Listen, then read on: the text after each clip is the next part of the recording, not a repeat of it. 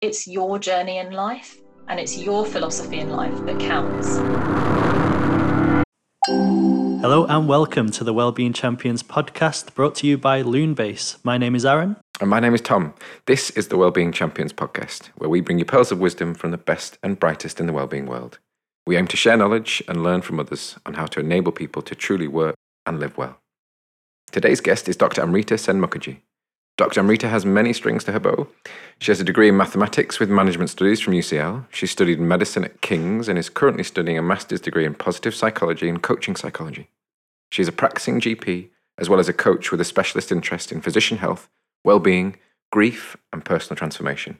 It is with these skills Amrita has founded Your Wellbeing Doctor. She works in occupational medicine, and as if that wasn't enough, Amrita is also a trained acupuncture practitioner. Amrita, welcome to the show.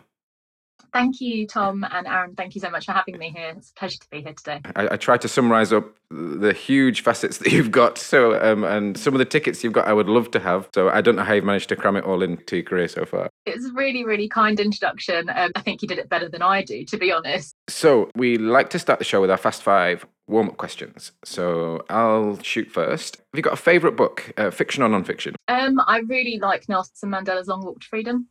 Great. And what's your top purchase in the last year that provided you with the most happiness?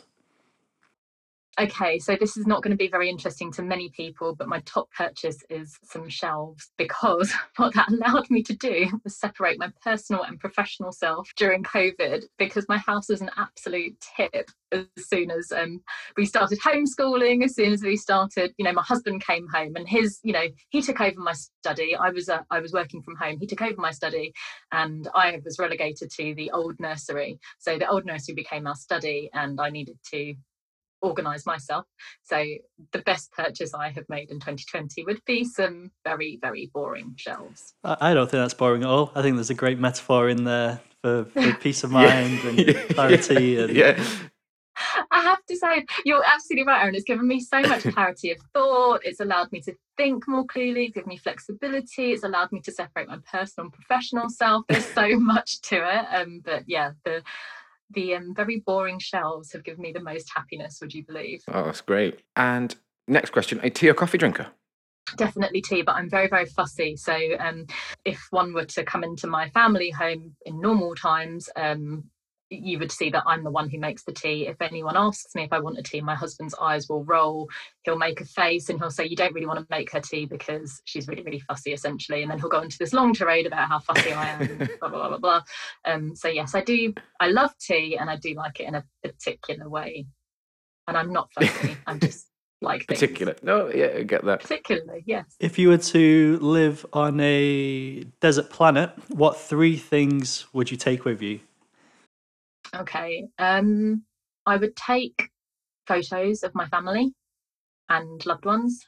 I would take a journal and a pen so I could write my thoughts, write, um, you know, things that had happened to me, things that I'd learned, things that, I don't know, whatever. I'd write my musings in that. And I would take, um, am I allowed to take a phone? Of course, yeah, it's. it's... okay, then, I, then I'd take a phone so that I could connect with people. I didn't know if that was off limits. No, I mean we've been very flexible so far. With it's just yeah, it's it's definitely interesting to hear what people think they're allowed and Yeah. what the rules are. I'd take a phone so I could actually talk to people and I wouldn't be so isolated. Um, but if I couldn't take a phone, I'd certainly take some sweets. Uh, I, I really like strawberry bootlaces.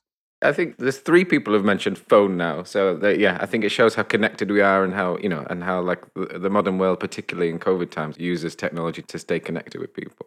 Yeah, absolutely. And I don't mean it in the kind of um, I don't know, to be on social media way. I mean it in the sense that I could just make a phone call to talk to somebody because I don't I presume by the question you'd be completely Yeah. isolated. And I think that's exactly what COVID has highlighted, the fact that isolation can be so dangerous. Um, having looked after, you know, my parents in law and my mother during COVID and also, you know, other members of the community, as GPs, we know that isolation, loneliness, people who are vulnerable go through quite a lot of difficulties, but actually seeing it firsthand when it's on your doorstep brings a more human element to it. And I think that's a very difficult thing to acknowledge, but also a very important privilege as well that allows us to become more human, allows us to become more compassionate and empathic towards people.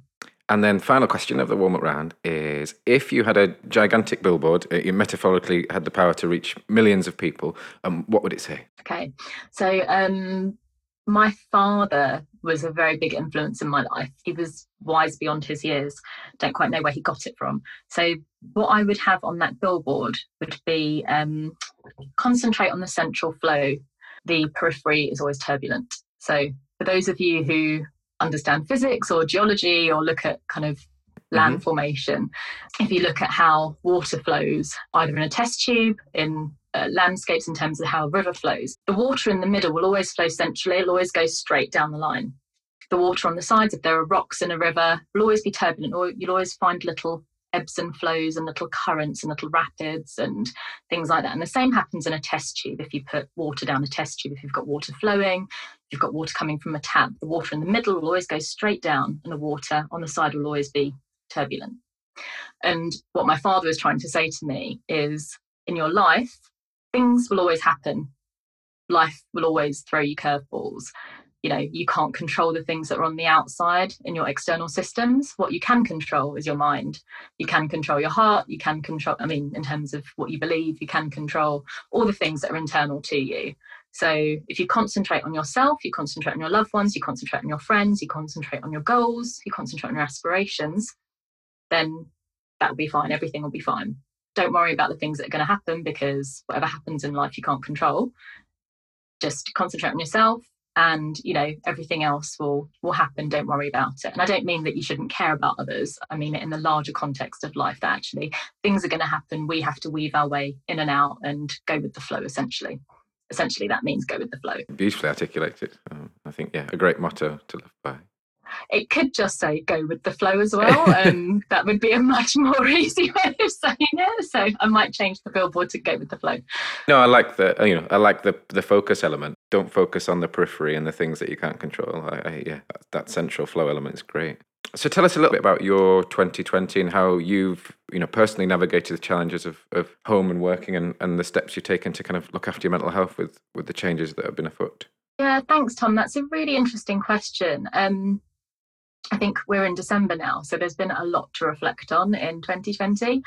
Um, I think when I went into 2020, I had great aspirations for um, my my work life and my home life as well. And I think what 2020 has taught me is to be flexible in my mindset and to be flexible in appreciating others as well in terms of everybody has things going on everybody has difficulties in life and self-compassion allows us to be compassionate towards other people.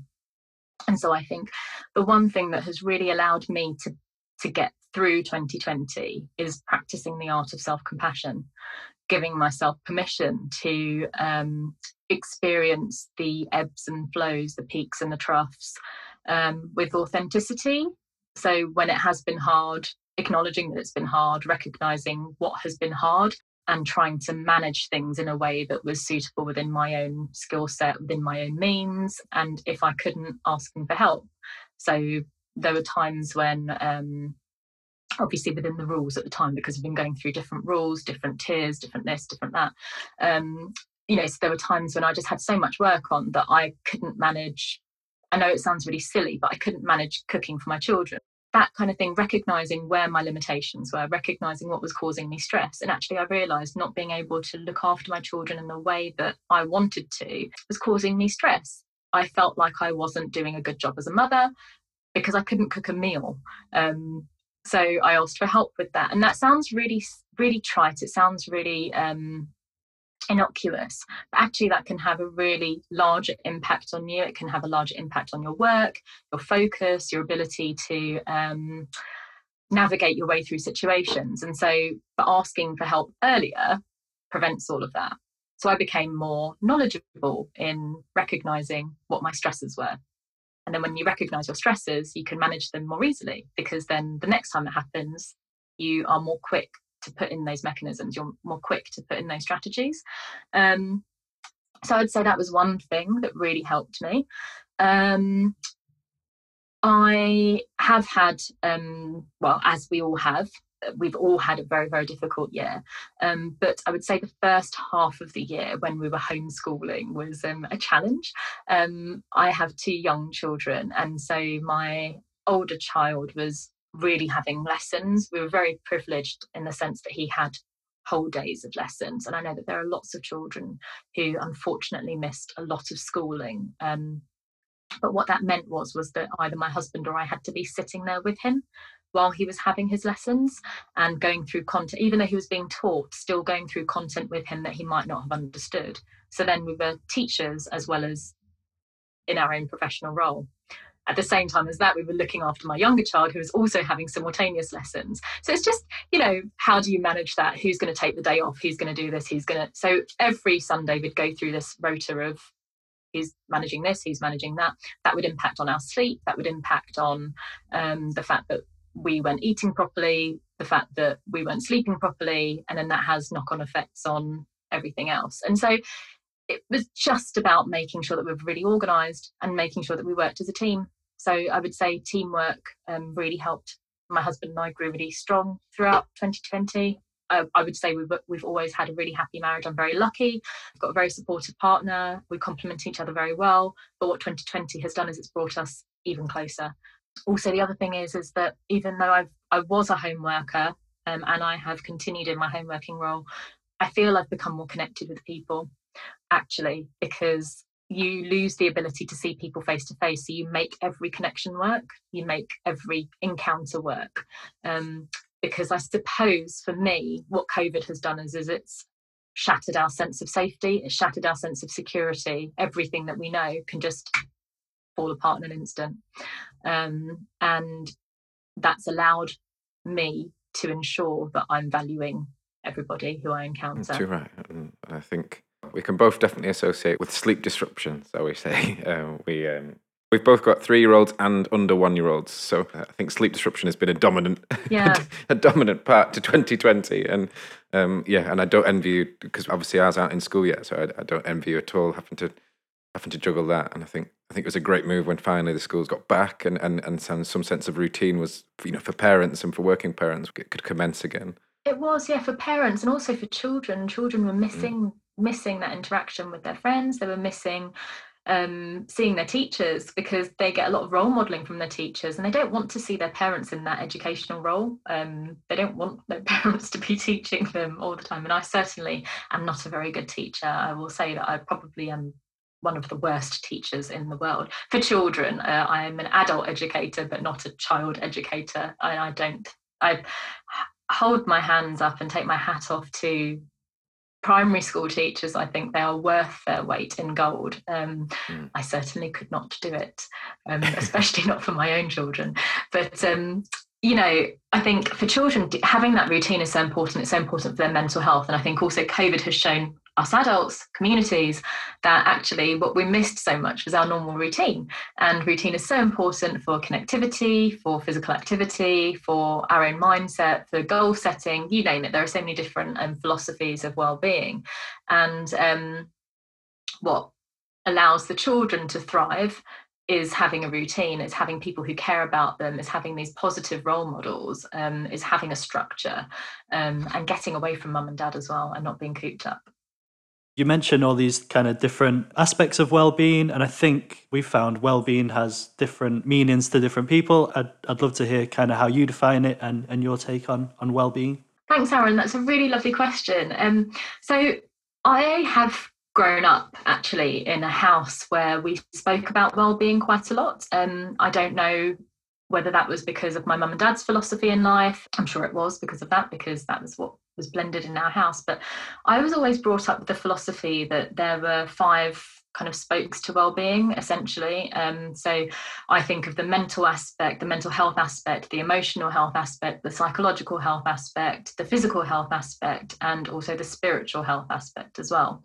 um, so that's what it means to me now the more i've gone to learn about well-being because it is a science in itself and i say that because the more I realize that there's so much to it and there's so much science and so much evidence based research that we are yet to uncover. And so well-being as you said aaron means different things to different people. And some people might not feel that they have spirituality. They might not feel that that's an important part of their lives. And that's absolutely fine because what i try to talk to my clients about and what i try to talk about in the um, talks that i do and the webinars that i support people in is that actually it's your journey in life and it's your philosophy in life that counts.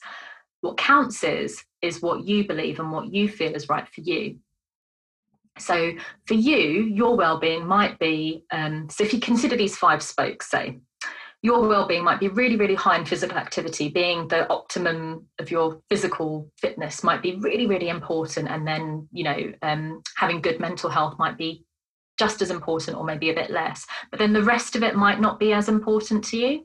Because if you've got these two elements in your life everything else can fall to the wayside or not necessarily fall to the wayside but they can be parked and they just come along hand in hand and you don't have to necessarily work on them because they come um, as kind of byproducts of you optimizing these two.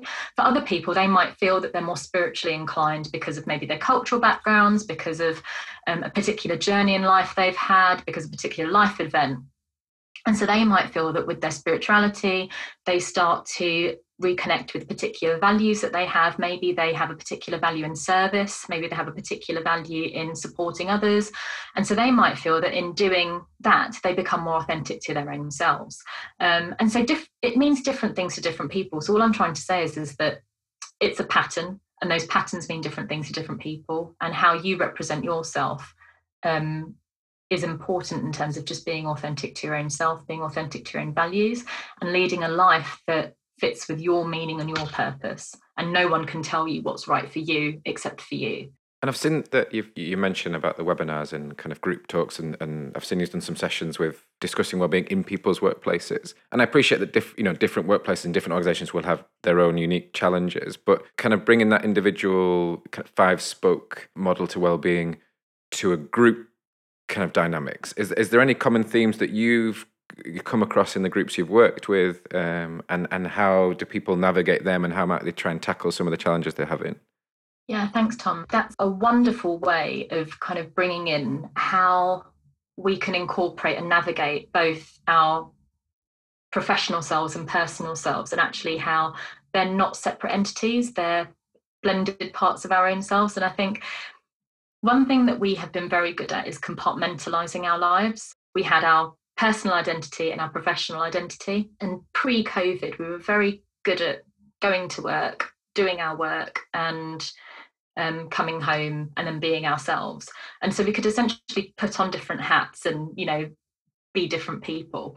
And what COVID has allowed us to do is it's allowed us to amount, well, there are positives and negatives of this, but it's kind of brought these two spheres together in a very abrupt manner. And these identities have really blended and molded. And I think for some people, what that's done is that's allowed them to kind of reconfigure and think actually, is my workplace offering me what I need? Is it allowing me to thrive? Is it allowing me to flourish? Is it giving me um, all that I need to be the best me, to be the optimal me? And if not, why not? And I think people are actually asking themselves these questions now, um, which is really important. And one thing that is coming up is are they in good relationships with their peers? Are they getting support from their peers? Are they in relationships with their peers at work, their colleagues at work, where people are bringing each other up, where there's this sense of camaraderie, where there's this sense of teamwork, where there's a sense of we're all in together? Um, or is there a blame culture? Are people trying to pit against each other? I think that's becoming more apparent. And I think when you can remove yourself from environments, it's less apparent um, because you can leave things at the door essentially. But then when you're confronted with your home and work life environment in one place and things are virtual, um, those things become more noticeable.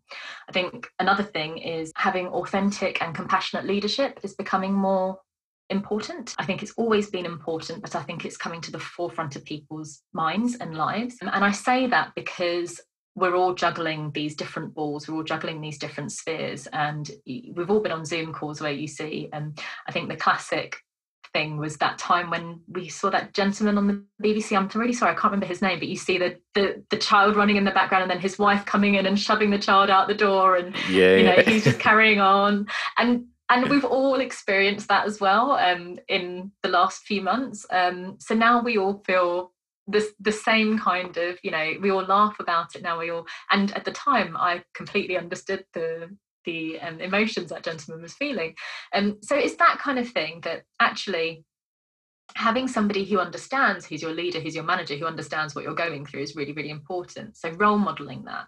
So how can we do that? How can we get the best out of our people well, actually having psychological safety is really important. How do we build psychological safety in our environments? And how do you do that, especially of the virtual interface?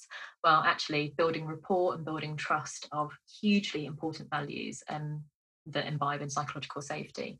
So, I mean, there's so much to psychological safety. I've literally just mentioned it as a throwaway term, but we, we could talk about it all day. And there's yeah. a lot of evidence behind that. But essentially, if you want to build psychological safety in your teams, you have to have effective leadership. And I mean compassionate and authentic leadership. And you have to have trust and build rapport amongst your team. So going um, vertically, but also horizontally as well. Uh, there was an evidence base that I came across from work done pre COVID again, that it was evident that in terms of opening up conversations about struggles with our mental health, one of the most common groups of people that we that we do that with is our peers. You know, it's, it's colleagues at work, and it's it's you know, less less so would it be family or, or close friends, and, and more so our peers. And yeah, and it's great that if companies have a focus on effective and compassionate leadership, that that enables that you know this, these positive communications and these positive aspects of interwork relationships to to continue and, and, and persist despite the remote element that's all over the place. Yeah absolutely. And a really good way of um, empowering people to connect with their own selves to start engaging with these conversations because it's a, it's a multi-step process. It's actually companies engaging and uh, investing in coaching because what that does is it gives people time to reflect it gives people the space to um, be supported in a reflective uh, space essentially with a coach for the coach to be a supportive entity to help that person with whatever goals they want to achieve. But then the hard work actually with coaching is done afterwards between the person and their own self. A lot of work is done after coaching with the person in their own mind and their own body and soul. Um, but then what happens is, is that person then, with whatever goal they're working on, with whatever's been talked about in coaching, they're able to access that. They're able to reach their subconscious and they're able to actually activate and implement those plans, those activities, those thoughts. Um, and that allows them to have more authentic conversations with people and support people in ways and support themselves in ways that they might not have known. So actually, in organizations investing in coaching actually can pay dividends in so many different ways not just in terms of optimizing performance and getting um, you know the best out of their employees in terms of uh, monetary value but in terms of actually um, if you're psychologically fit if you're emotionally fit you're going to feel more engaged with your workforce and feel more engaged with get, getting that to work as well. I really enjoyed your article, The Art and Importance of Gratitude that's on your blog. Um, are you are you happy to kind of talk more about the effects that gratitude has on our well-being, and any tips you might have for turning gratitude into an actionable habit? Sure. Yeah. Um, I wrote that. I wrote that right at the beginning of COVID. Actually, I think I think it was April. I wrote that. Um, thank you for reading that. That's really kind. Um, I um, so again, I'm going to bring my dad into this. I'm sorry if I talk about him quite a lot, but essentially, he was a, he was an amazing life teacher for me. So he always taught me to be um, grateful for things, to always pay respect and pay kindness to people, and so it was something that I always did. But then when I started the masters that I'm doing, I had no, I genuinely had no idea that paying gratitude to people was an evidence based and scientific positive psychology intervention. And so when I learned about this, I literally just had these light bulbs going off in my mind because I was so excited to hear that something that you know you do or that you try to do as a habit and i, I wasn't very good at it before.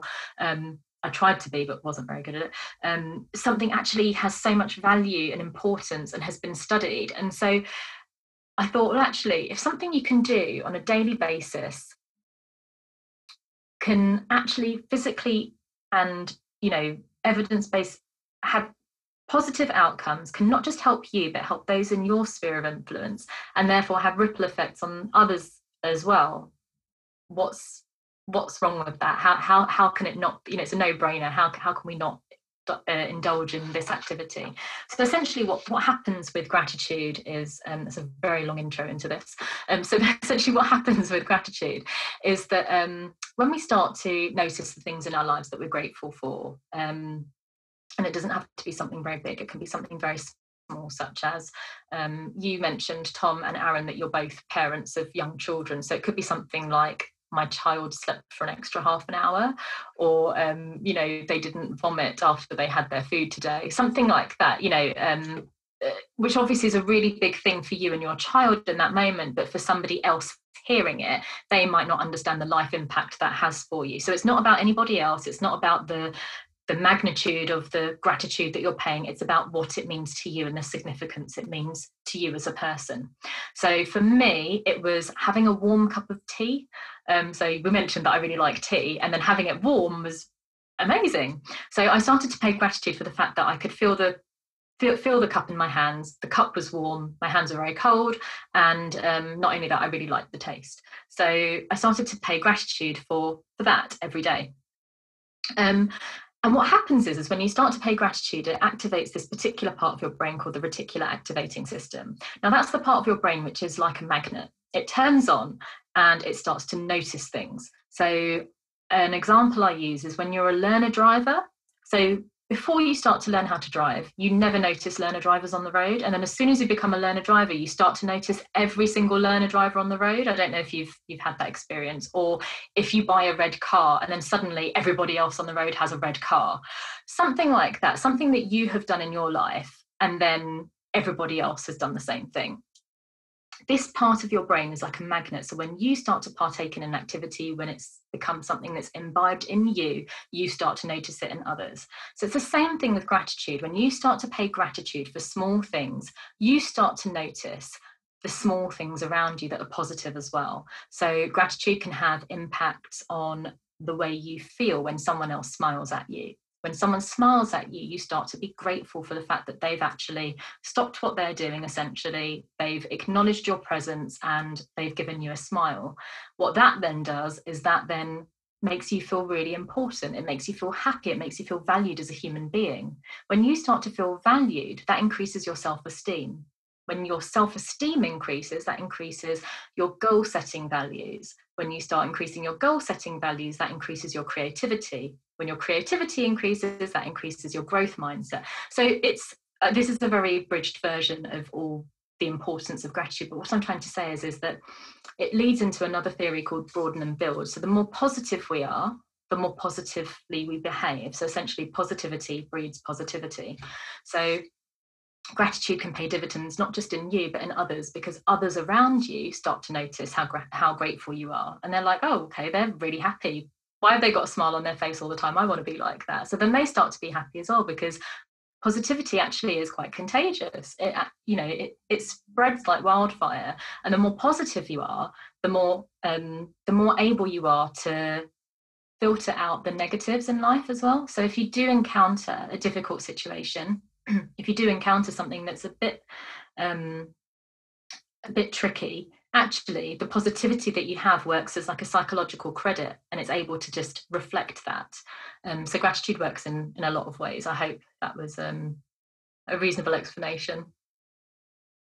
Oh, honestly, like beautifully put. And I think for me, just gave some clarity to my understanding that, and you know, I've always put the connection of gratitude and and growth mindset but I, you know, the, but the step the steps were a little bit a little bit muddied, shall we say? Um, and I know you know we asked your billboard poster before, but I think I think this is something that all humans feel. I think we innately understand the positives in you know in paying thanks to to, to whatever small or large thing.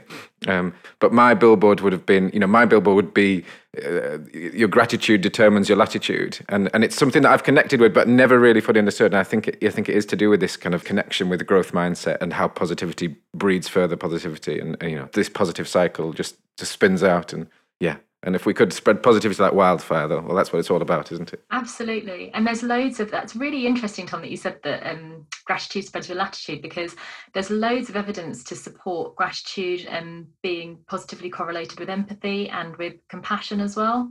Um, so I won't go into that, but it's it's really interesting because the more you read about it, the more like, okay, yeah, of course that makes perfect sense. Why wouldn't it make sense? Um, oh, yeah, I, I, I love your billboard.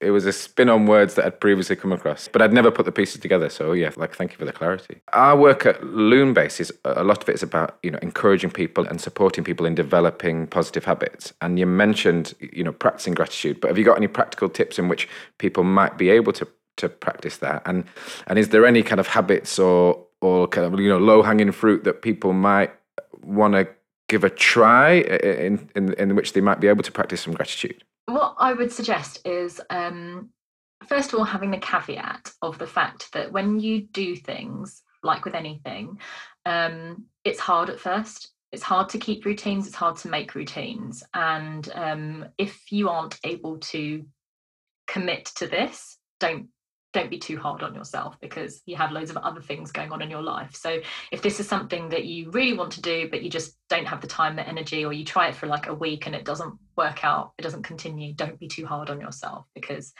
trying new habits is hard. So that's the first thing I'd say, that caveat. The second thing I'd say is just get yourself a journal or a diary or something that you can actually physically use to write in. So some people say I'd use my phone there's absolutely no problem with that. If that's the type of thing you want to do wonderful. That that's your choice and i think that's a great choice to make. However i personally would recommend getting a diary and i think the reason i say that is because there's a different process that happens when you actually pick up a pen and you start to write because it's a kinesthetic process. It's a different process that and there's a lot of different evidence about the kinesthetic process that occurs when you connect with your um, brain and the different aspects of the brain that connect with actually thinking that then com- becomes a motor action. So when you're writing something, that thought becomes a reality as opposed to typing. That it's, it's a different it, it's a different pathway that's mo- activated. So what I'd say is, every night before you go to bed or every morning when you wake up, however it is, choose a specific time in your day and just write down three things. So it doesn't have to be anything major, it could just be tea, warm and taste. So for me, that that that would be, you know, because then that's going to remind me that actually it wasn't just the fact that I had tea, it was the fact that it was warm in my hands, and it was the fact that it tasted nice. And then I don't know if it was something like food, like two evening meal, favorite, and I don't know, hot, something like that. Obviously, you can tell that I am uh, not very used to having hot meals and hot drinks, probably because I have two children who take me away from normal habits. Um, so those are the things that I'm really grateful for. So um, it's not just about writing what you're grateful for. It's about writing the connection. What is it that? What is it about that thing that you are grateful for, if you see what I mean. So it's the tea, and then you're going down to another layer. I'm grateful for it because of X, Y, and Z. So just writing down a couple of points every night. But what I would say is that try it, try it for a week and see how it makes you feel. So write write a little bit on your journal about what's happened before, how you're feeling before, carry it on for a week, and then at the end of the week, write a little bit about any improvements that have that you've noticed in yourself. And then ask your loved one if you're in a married couple if you're in a partnership with somebody if you're um, you know you've got a sibling a friend say have you noticed anything different about me? I've been doing this gratitude journal. I think it's made this difference. Do you think it's made that difference? And if they say no i don't then that's fine. No that's no big deal. But if they say yeah actually i have or i think this difference has occurred then that's wonderful. You're getting some feedback about it. But don't be disheartened if you can't keep to the habit, is essentially what I'm saying. This flexibility of thought is really important. Oh yeah, I'm I'm so glad you brought up journaling because it's it's it's it's one of the kind of personal development areas of our platform. It's something that we practice. Yeah, I agree that the handwritten stuff makes sense to me. And I there was a piece of work that came out of the states that that looked at um, a group of people that were laid off and, and put them in different intervention groups for support of getting back to meaningful work. And there was a standout winner in terms of which intervention was, was the most helpful. You know, it wasn't CV building, it wasn't um, interview uh, techniques practice.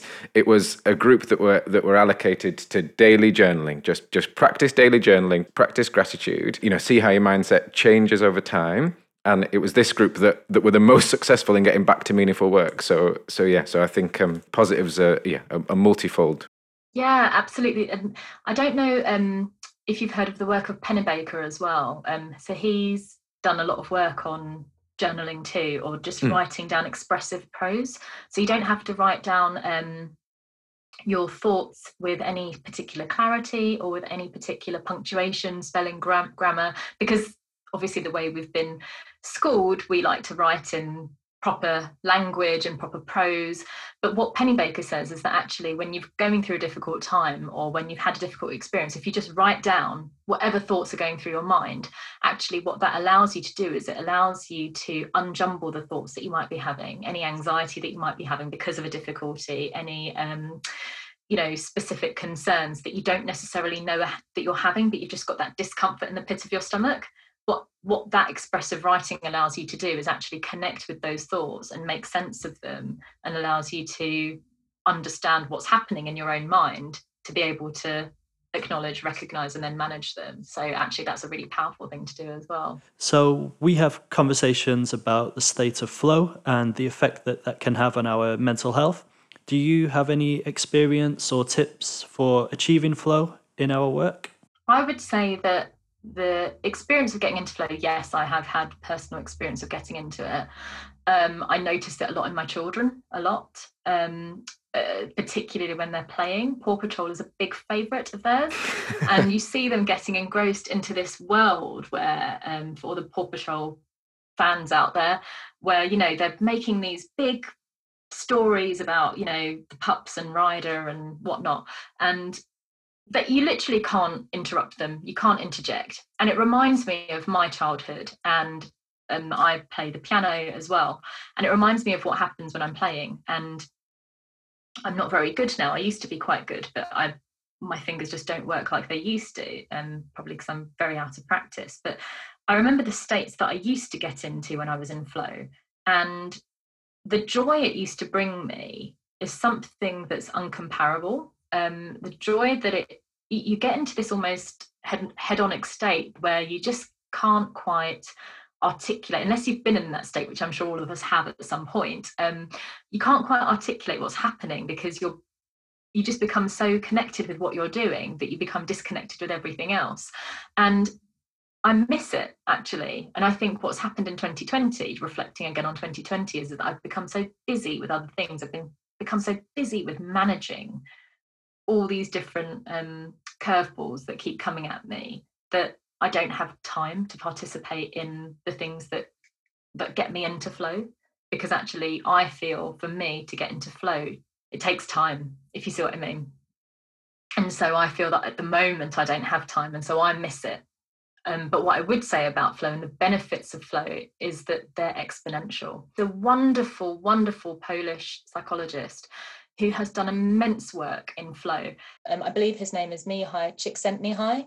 Um, he's a really famous positive psychologist. So if anyone wants to look at any of his work, he's done a lot of TED Talks um, and there's a lot of information out there about him.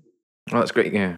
COVID vaccines have, have, just commenced, which is, you know, which is really exciting. And, and I think a lot of people are kind of clinging on to these glimpses of hope.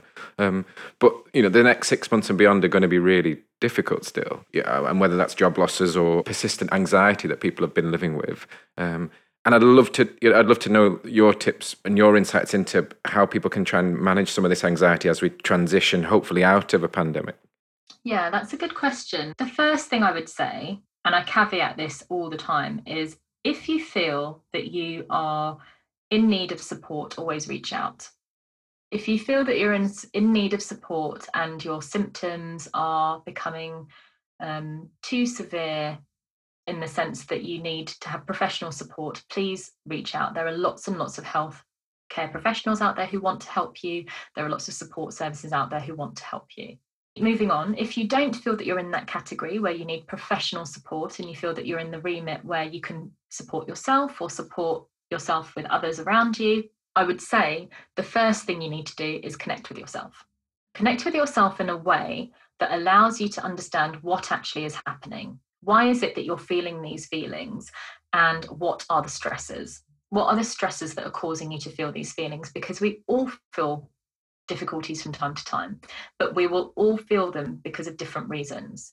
And we'll all feel them in different ways. It's about recognizing what your stressor is.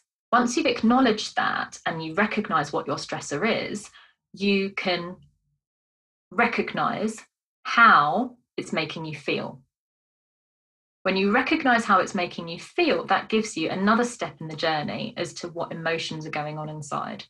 Because the first state of anxiety, we've just got this discomfort that's going on. We've got this kind of sinking feeling, this uncom- you know, uncomfortable feeling. We're just feeling a bit itchy, a bit, you know, there are so many parts to this process.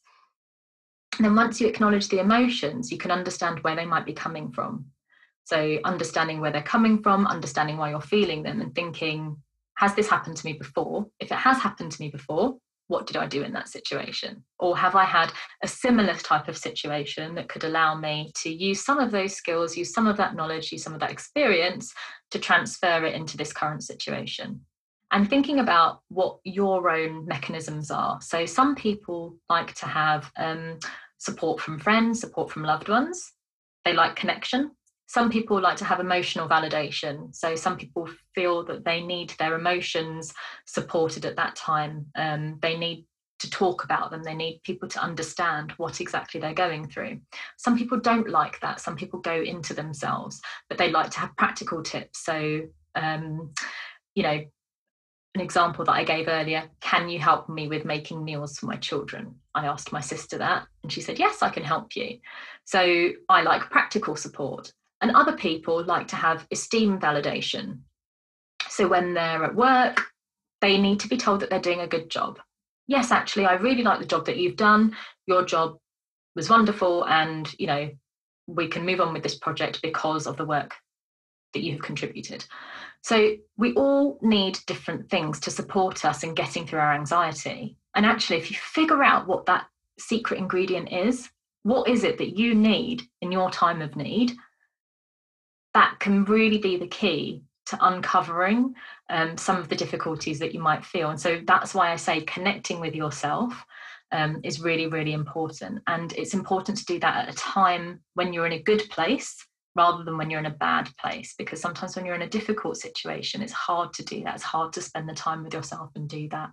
And it's not the most comfortable of things to do. No, that's yeah, really powerful. And I think, yeah, I think a lot to take from that obviously 2021 is on the horizon and what what's going to be your focus for 2021 and what like what does the future hold with regards to your well-being doctor where where can you see that taking you I am very keen to finish my masters um, in a way that's suitable for me. So I'm trying to have this flexibility of thought where I'm concentrating on my masters because I need to finish that, and ensuring that have again I keep talking about it flexibility of thought that actually I have these projects I'm really really keen on them, but actually what come what may um, you know i have it's really important to have goals to work t- towards goals because that gives us hope it gives us optimism and it allows us to have these um, behaviors that allows us to be self-determined and that gives us self-esteem but i'm also very mindful of the fact that things can change very quickly um, and 2020 has taught me that so i have this flexibility of thought that i have plans